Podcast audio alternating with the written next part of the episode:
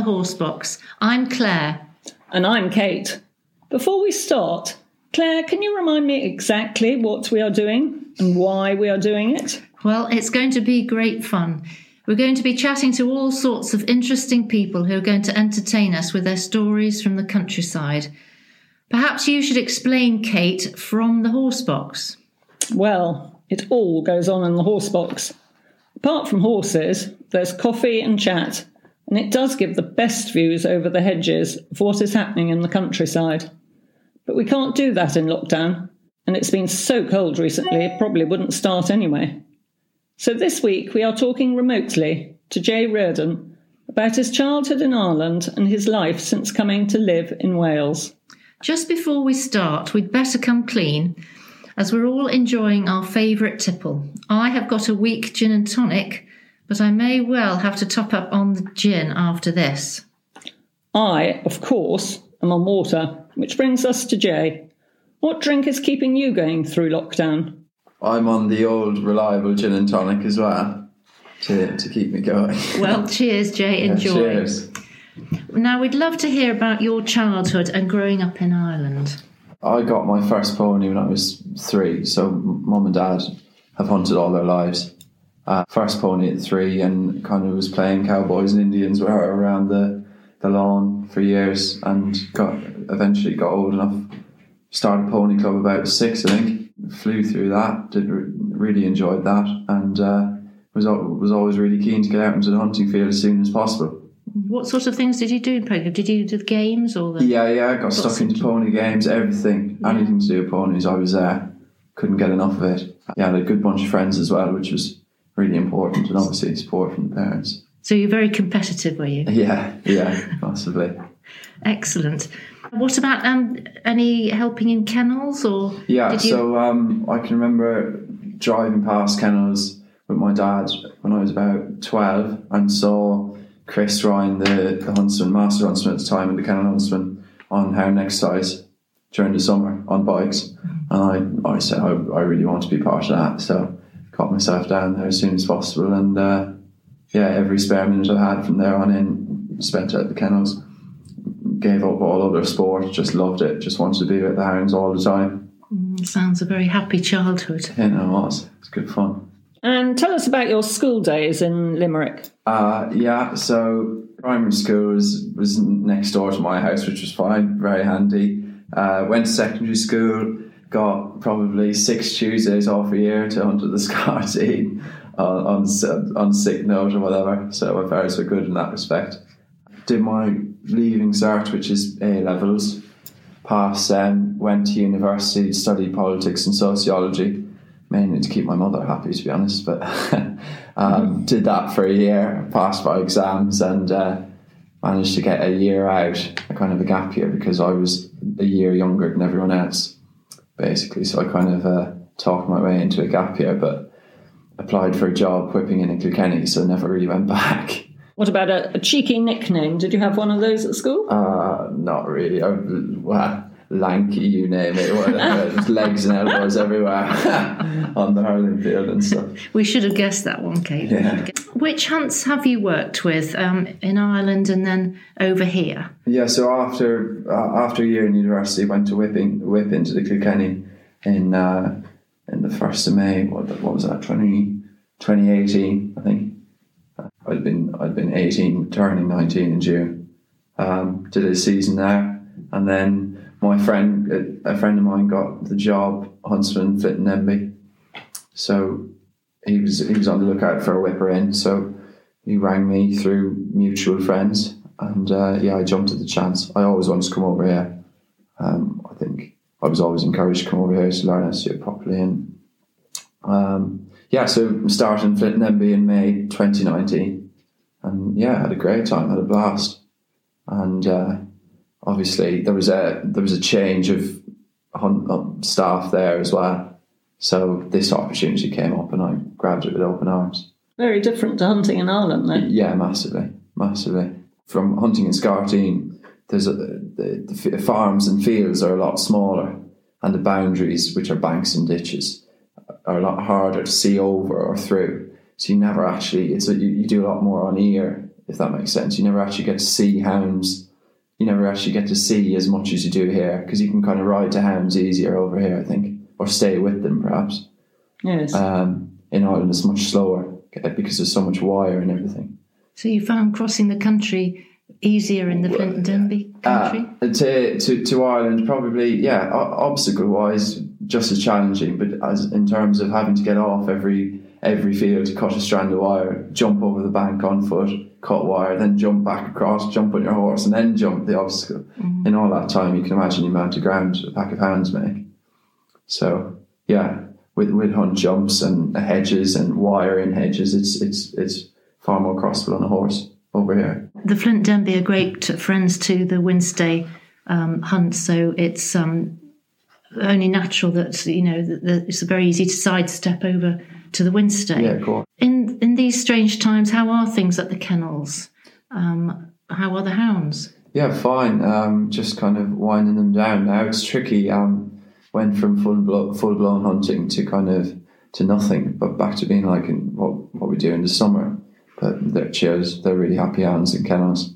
So kind of keeping them ticking over nicely, and then you've got the knackery still as busy as it would be normally. No change there. So that keeps us busy. And um, getting pups on and off couples now. So getting them all walking out on exercise. And yeah, just trying to keep the thing going. Yeah, sounds extremely busy. Um, the setup at the kennels does it work for the welfare of the hounds? And yeah. that helps to keep them happy. Seriously well designed kennels. Real pleasure to do in the mornings. Absolute pleasure. Mm. Um, couldn't couldn't improve anything. Oh, that's I can't amazing. see anything. Yeah, that's oh. really, really good. And and how is Chris? He's brilliant. No, Chris is yeah, pleasure to work for. Get on, yeah, I think get on really well. Well, you know, uh, you make a good team. And have you recovered from your injury? Yeah, no, I have. Um, I think my knife is a bit sharper than I was. Uh, right. Um, yeah, no, I slipped. I was trying to. I was. I was trying to take the back leg off a cow, and uh, slip in the wrong place and uh, look down, and my knuckle was in a fairly bad old state. So oh. um, had to get Chris's wife Ginny was was there at first aid, and we both decided that there was nothing we could do in the valeting room. So I had to had to go to A and E. Right, but it's all, all um, yeah, no, fine now. Yeah, ninety percent back. Yeah ready to go again. On the subject of hunting, sort of thinking about kit and getting everything ready, have yeah. you got any special tips that you could share um, with us? Yeah, so I think I think the most the best thing I learned was with rubber boots. Even though they're rubber, still use um, still polish them as as as you would leather boots. Just don't bone them. And then what I use, you can get this tire shines for cars talk about yeah tire shine spray that on and give that a quick a quick rub with a, a, soft cloth and it looks like a boned leather boot. That was a pretty nifty one to learn. Learned that Flint and It's good. Well now you know Claire. Excellent. Mm. um, there's a lot of pageantry to hunting the meet and um, the the dash.